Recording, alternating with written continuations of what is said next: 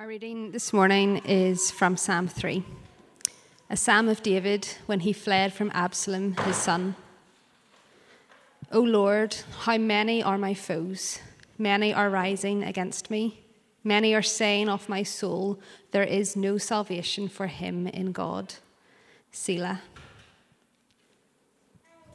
But you, O Lord, are a shield about me, my glory and the lifter of my head. I cried aloud to the Lord, and he answered me from his holy hill. Selah. I lay down and slept. I woke again, for the Lord sustained me. I will not be afraid of many thousands of people who have set themselves against me all around. Arise, O Lord. Save me, O my God, for you strike all my enemies on the cheek. You break the teeth of the wicked. Salvation belongs to the Lord. Your blessing be on your people. Selah. This is the word of the Lord.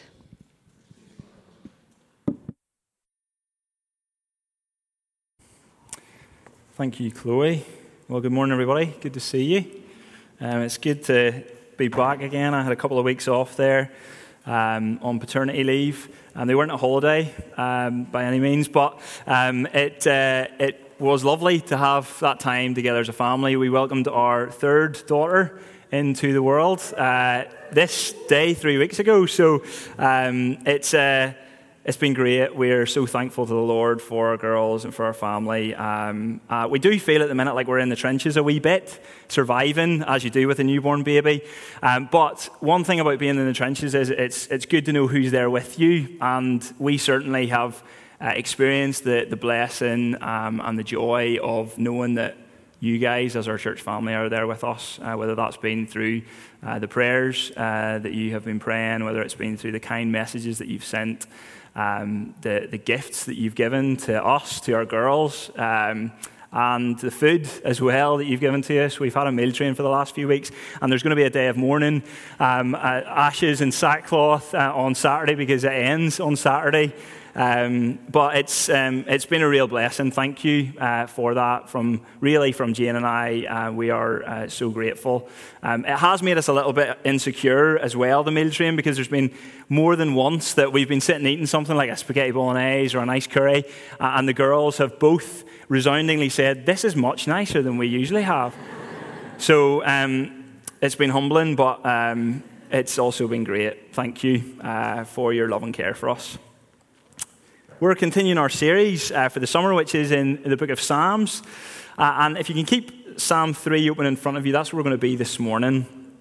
Now, I want to ask as we get going wouldn't it be great to have a peace in life that wasn't circumstance dependent? Wouldn't that be great? Just think about all the places we tend to look for peace in life money and material things, having that sense of calm when you open your app and see your bank account again. The peace of living in that house that you've always dreamed of having. Maybe it's the sense of peace that you get from being in, in close relationship with others. Having that group of friends who are always there by your side, keeping your spirits up, always there when you need them. Or the spouse who's your comfort and encouragement, especially in tough times or the kids who you just love and you cherish so much. Or maybe you get this sense of peace in life from, from having kind of power and status, the prestige that comes from having a certain job, or, or having the power and the influence over people and situations.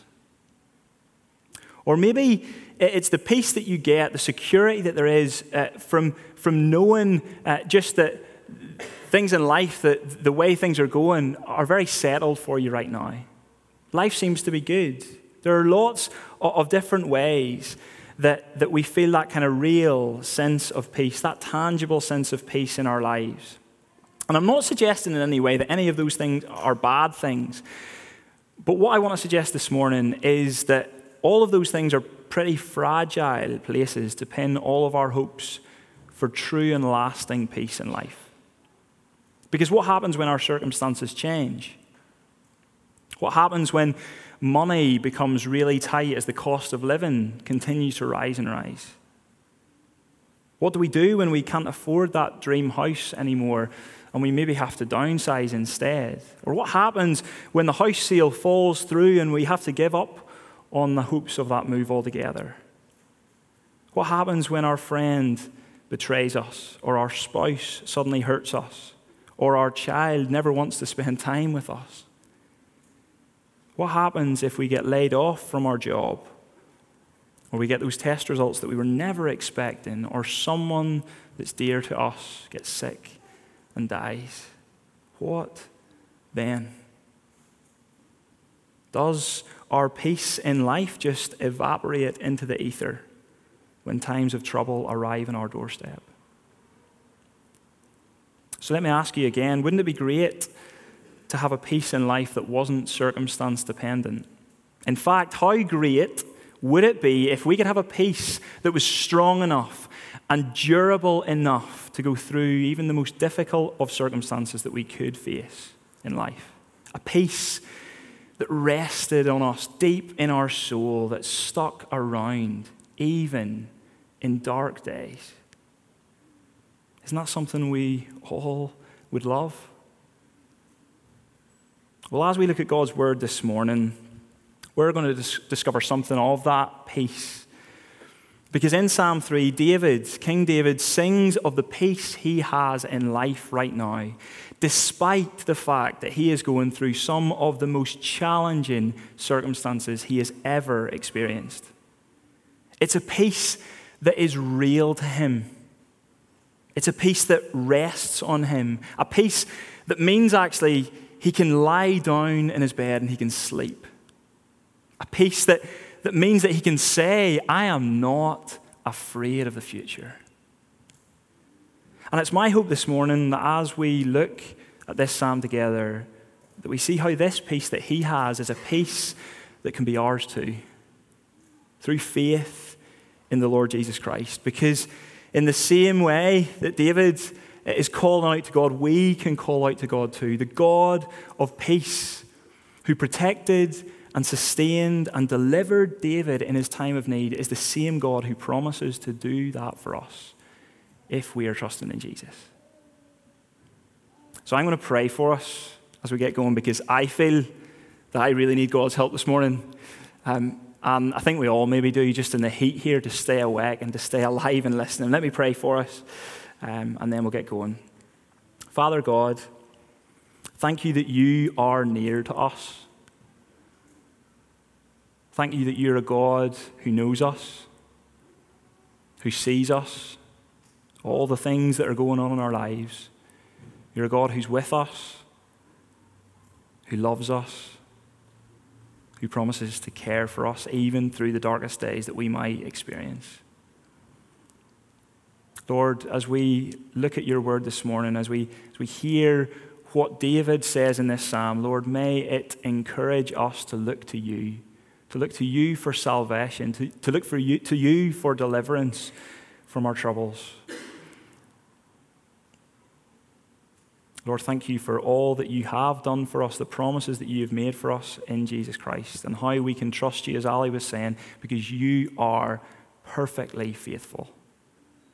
You will always deliver on what you said.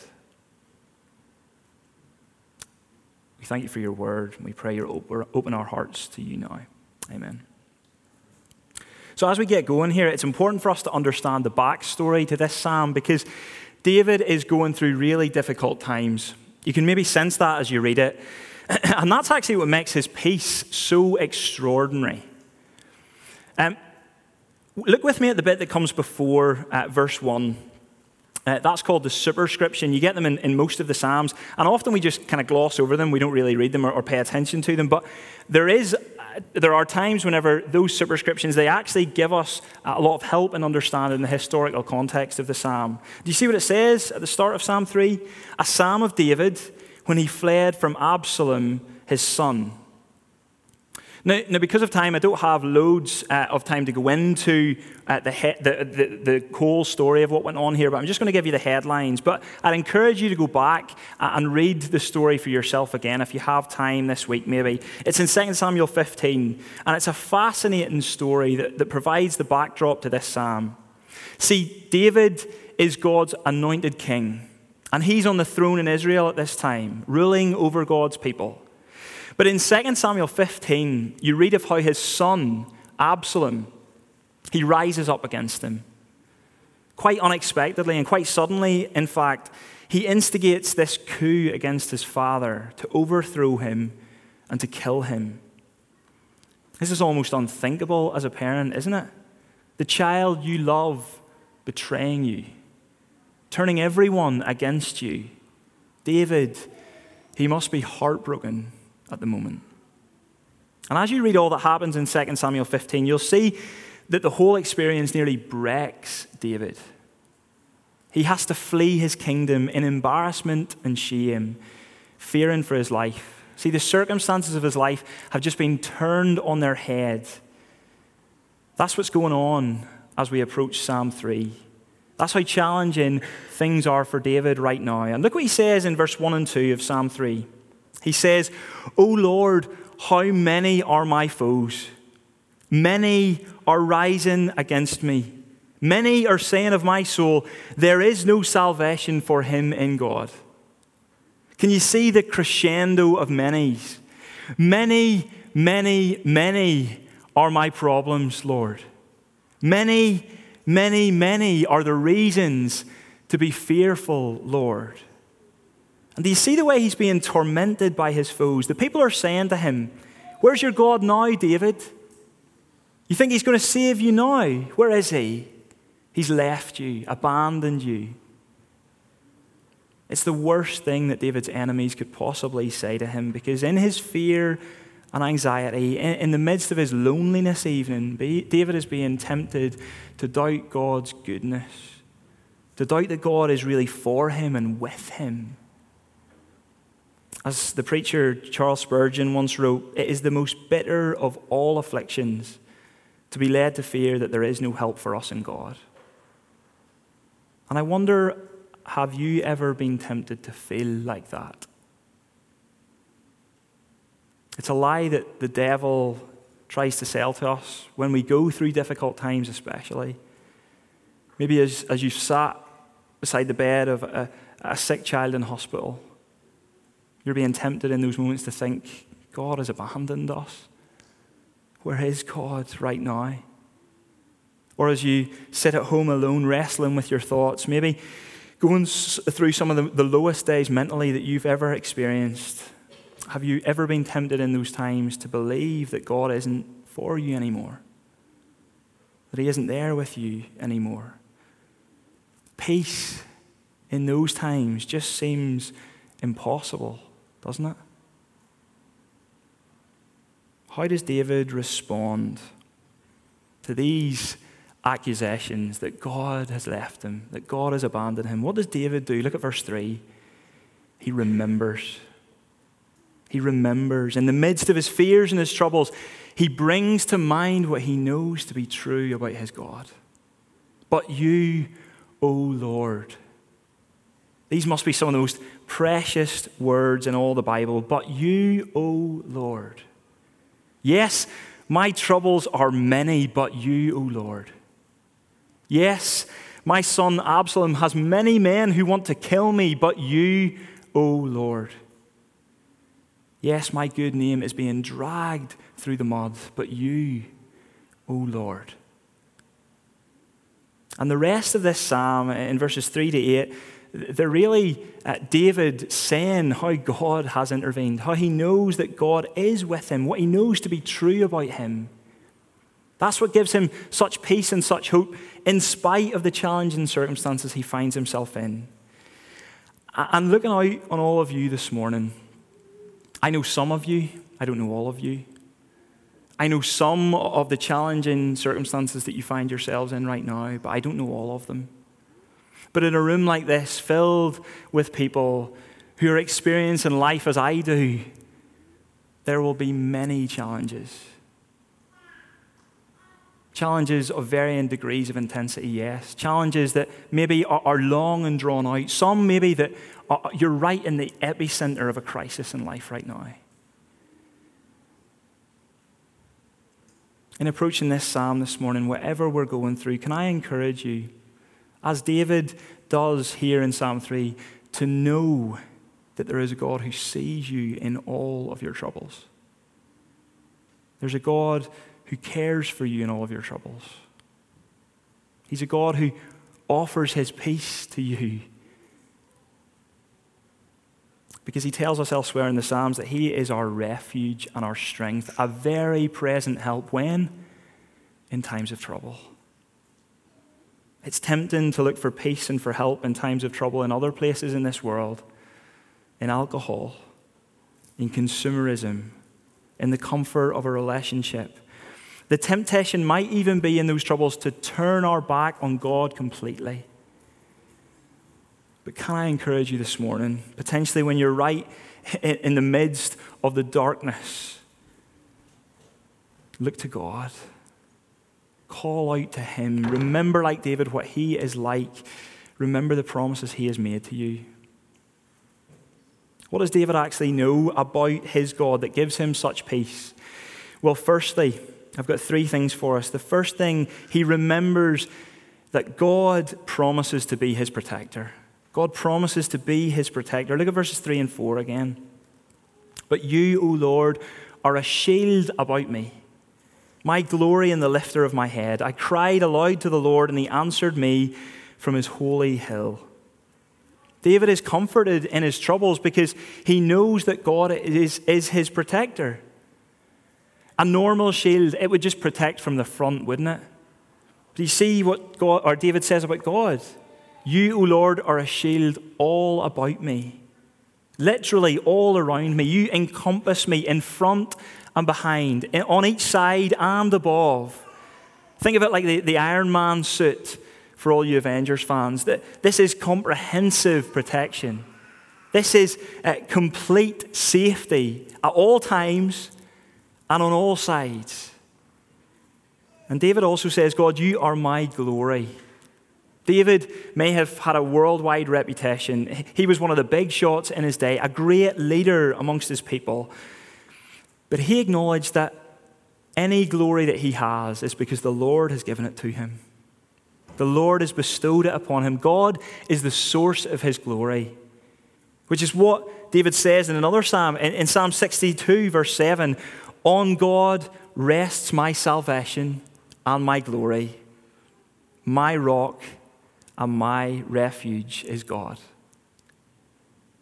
The Lord is also the one who lifts up his head because he is a restoring God.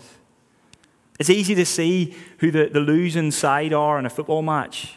Manchester United players, they're, they're all the ones with their heads down these days, bowed low. They're discouraged.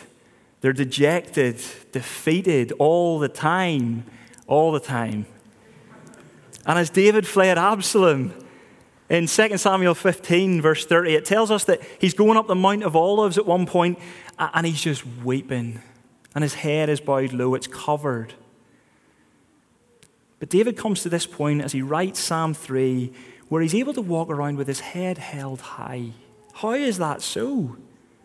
It's not because he's full of pride or he's bashful. It's not because he, he's looking within and thinking, you know, I'm going to puff up my chest here. Things are all right, you know. No. His courage has been restored because he has looked to the Lord, the lifter of his head. He's the one who gives him glory, he's the one who is his protector. And in verse 4, he cries out to God to deliver him and to protect him because he knows, he knows that he will answer him in his time of need. But what, what is it that gives David the confidence to know that God will answer him, that God will deliver him? Well, he probably looked back throughout his life, throughout the, ta- the times in his own life where God ha- had lifted him out of the pit and set his feet on a solid rock.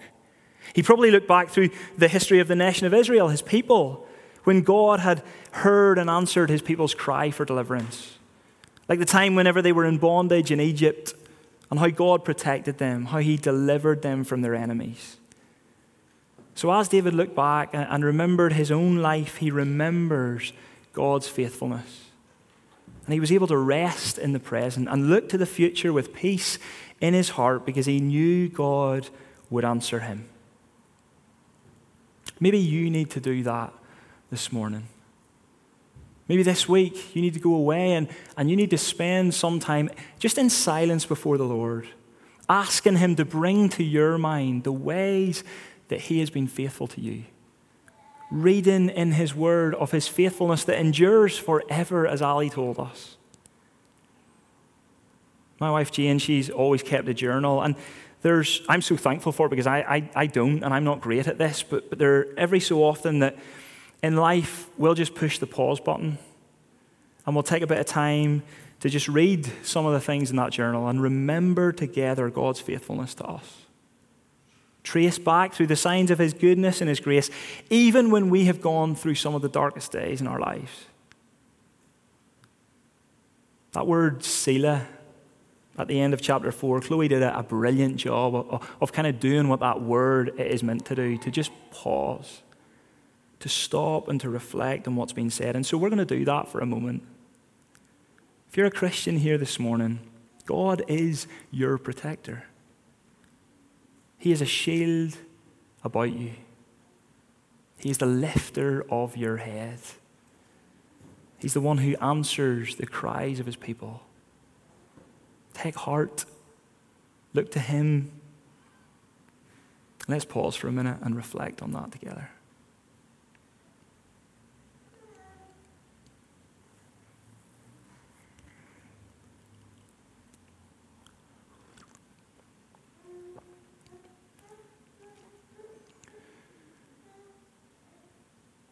The reality is, if we have a big view of God, then our troubles will become much smaller in our minds. But if we have a small view of God, our troubles will feel much, much bigger.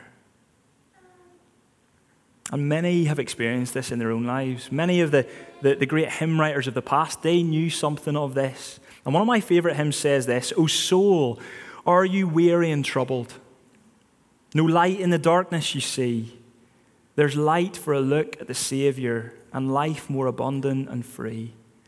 Turn your eyes upon Jesus. Look full in his wonderful face. And the things of this earth will grow strangely dim in the light of his glory and grace. His word shall not fail you, he promised. Believe him, and all shall be well then go to a world that is dying his perfect salvation to tell. This morning, if you know something of the peace that God gives to us as our protector, there is a world out there that is dying. A world that is looking for someone to help them in their time of need. A world that is crying out but doesn't know where to go. But we know where to go. We know that God is our refuge and our strength, a very present help in times of trouble. I wonder, will we go and tell them about Him? This week, even. I wonder, will the kind of non anxious presence that we have as we live our lives, will that be something that others look at and think, why? Why do they go, why do they live like that when they're going through what they're going through? We've seen that we can have a peace even in times of trouble when we know that God is our protector. Look with me at verse 5 and 6 because here David shows us the peace that's found in knowing God as our sustainer.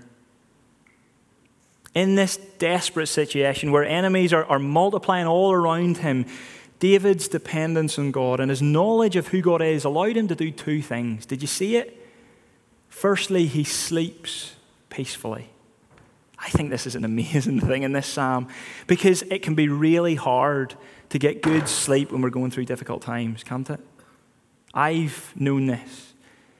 I'm sure we've all experienced this. When our minds and our hearts are not at peace, we lay our head on the pillow uh, and the worries and the anxieties of this world just whirl around our minds. Our sleep can be really affected. David has every right to be terrified. He, he's every right to, to stay in, in the corner awake all night. But amazingly, look what he says I lay down and slept. I woke again, for the Lord sustained me. Do you see how he slept? Not through white noise or swaddling, as seems to be the way that we're trying to sleep in our house, or not, not we, but someone else. He doesn't sleep through taking some sleeping pills or having the room at the optimum temperature of 18 degrees. No. He's able to lay his head on the pillow and sleep because he is literally resting in the promises of God that God will sustain me, He will keep me. He'll keep me through the night. He'll wake me in the morning for another new day. And I think there's, there's something amazing about, about sleep, isn't there?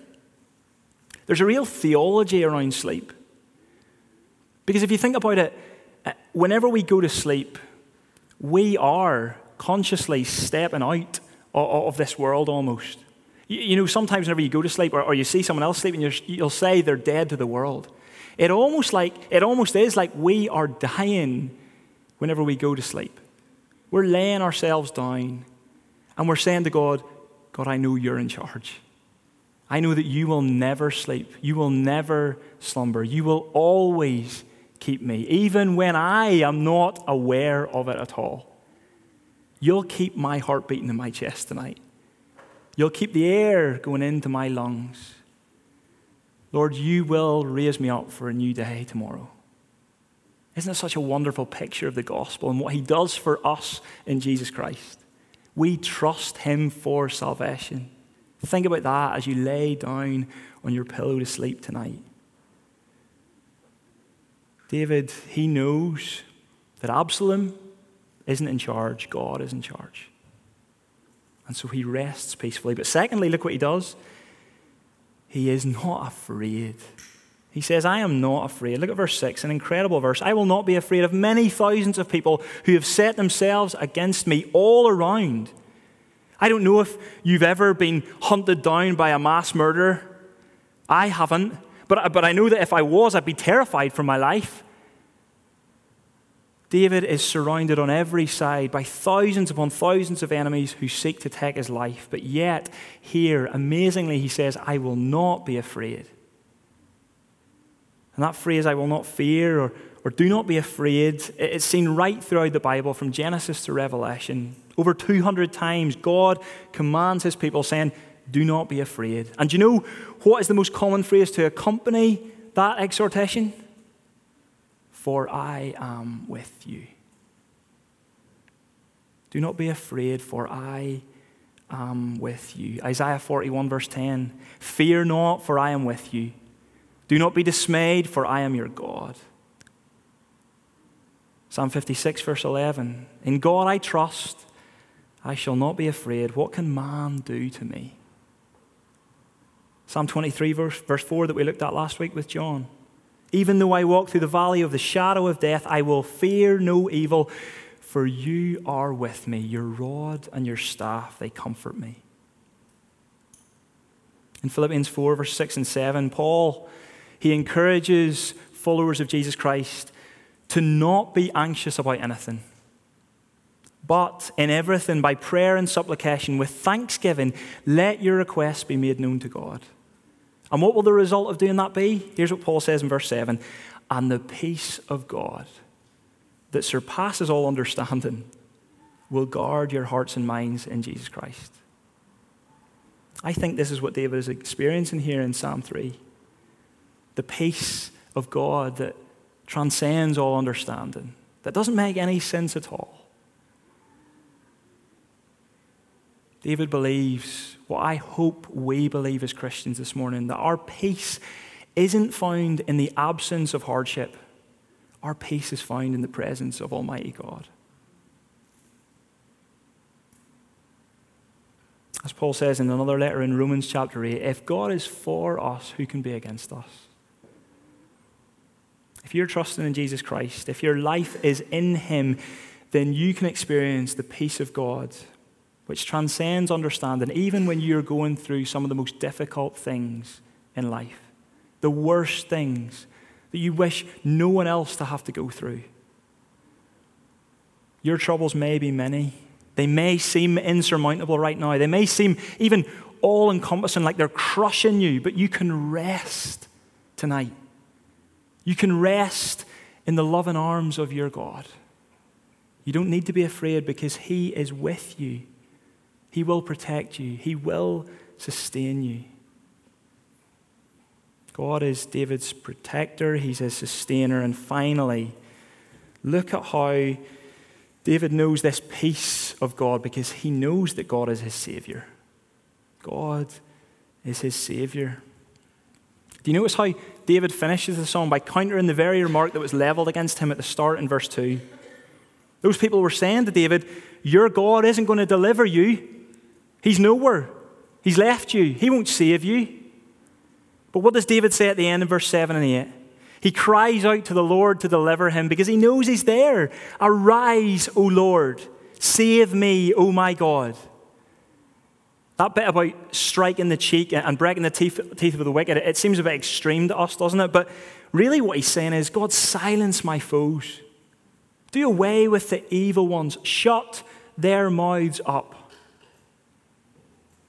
And look what he says with confidence, with total confidence in verse 8 I know that you will deliver me, Lord. I know that you will help me because salvation belongs to you. Salvation belongs to the Lord. It's not a, a doubt in, in David's mind. It's not a, well, it might belong to you. No, God is the one who owns salvation. God is the one whose name is all over salvation. God offers salvation to David. He isn't trying to save himself, he isn't looking for the answers within. He's not looking to anyone else to help him either. He knows that only God can. And so he cries out to him. And don't miss that little line at the end Your blessing be on your people. Because actually, you know, this, this song, it, it's a, a song, yes, that's about the deliverance of God's king, King David here. But David knows that his deliverance will have implications on all of God's people. If he is delivered, God's people will experience deliverance. If he is victorious over his enemies, God's people will be victorious over their enemies too. And do you see how all of this points us to Jesus Christ? As we look at this psalm through the lens of the gospel, as we, as we see Jesus' name being whispered through these pages to us, because all of this points us to, to Jesus Christ, the better king, God's anointed king, who, who David foreshadowed actually. Because, like David, God becomes our Savior through his anointed King, Jesus Christ. God delivers us from our enemy, sin and death, through his anointed King, Jesus Christ as he hung on the cross, as he paid the penalty for my sin and for yours, he delivered us. And because God delivered Jesus Christ, his anointed king, from death, after three days in the tomb, he raised him to life again. We know that through faith in Jesus Christ, he will deliver us from death too. See, with Jesus Christ, the worst thing in this life, death, the worst thing is not the last thing. His deliverance becomes our deliverance. His victory becomes our victory. God is our Savior in Jesus Christ because salvation belongs to Him. And so, we, like David this morning, as we remember God's promises, as we rest in the truth of who He is, we, like David, can experience peace. Peace that isn't dependent on our circumstances. In fact, we can experience peace in spite of our circumstances. Horatio Spafford, the great hymn writer, he knew the truth of this. In fact, it's what led him to be able to write the famous hymn, It Is Well With My Soul. Spafford faced suffering of the most tremendous kind in his life.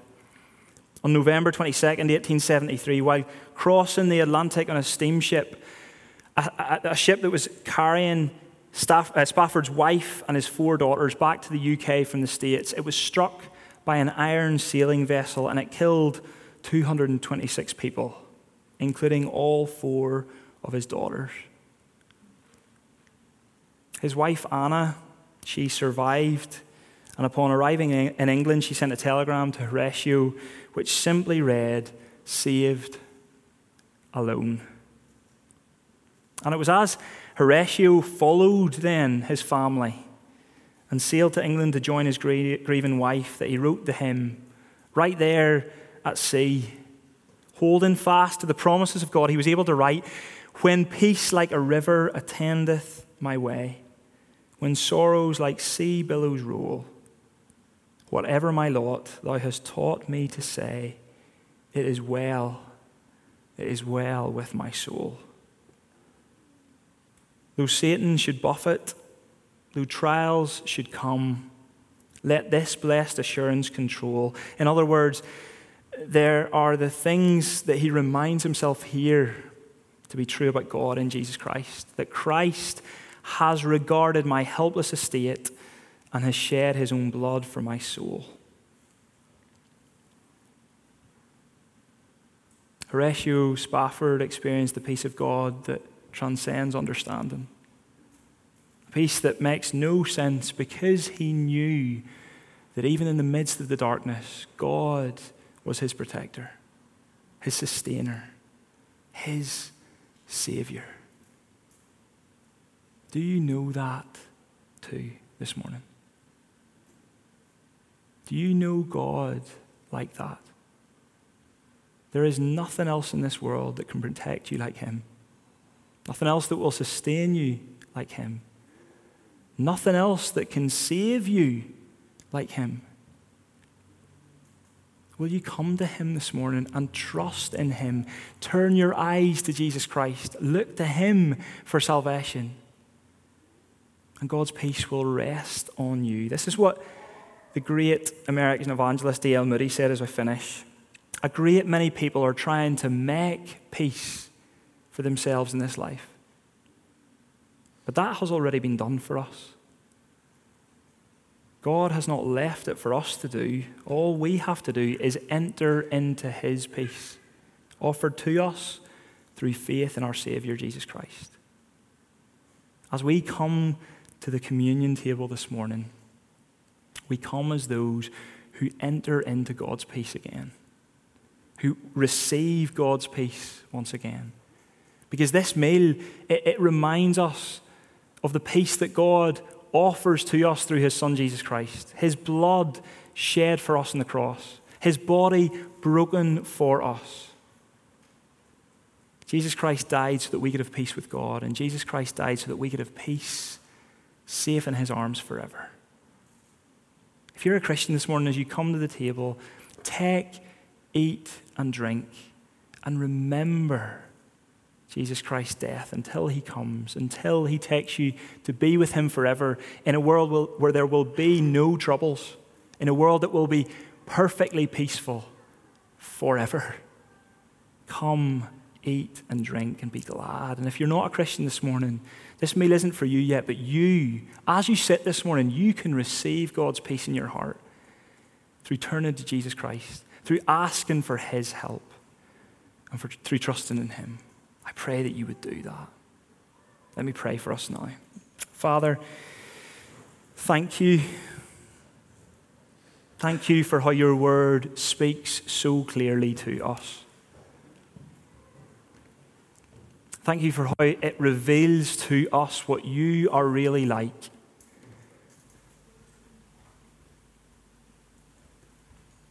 Lord, I often think if only the world knew what you were really like. If only my friends knew what you were really like, they'd come running to you. Because you are not a, a God who turns people away from you. You're not a God who uh, shuts themselves away from others because, well, I don't want to associate with people like that. No, that is not what you're like at all. You open yourself up to us, sinners sufferers, those who, who struggle in life, you open yourself up and you say, Come to me, all who are weary, and I will give you rest. I will give you peace peace from now and for all eternity. Lord,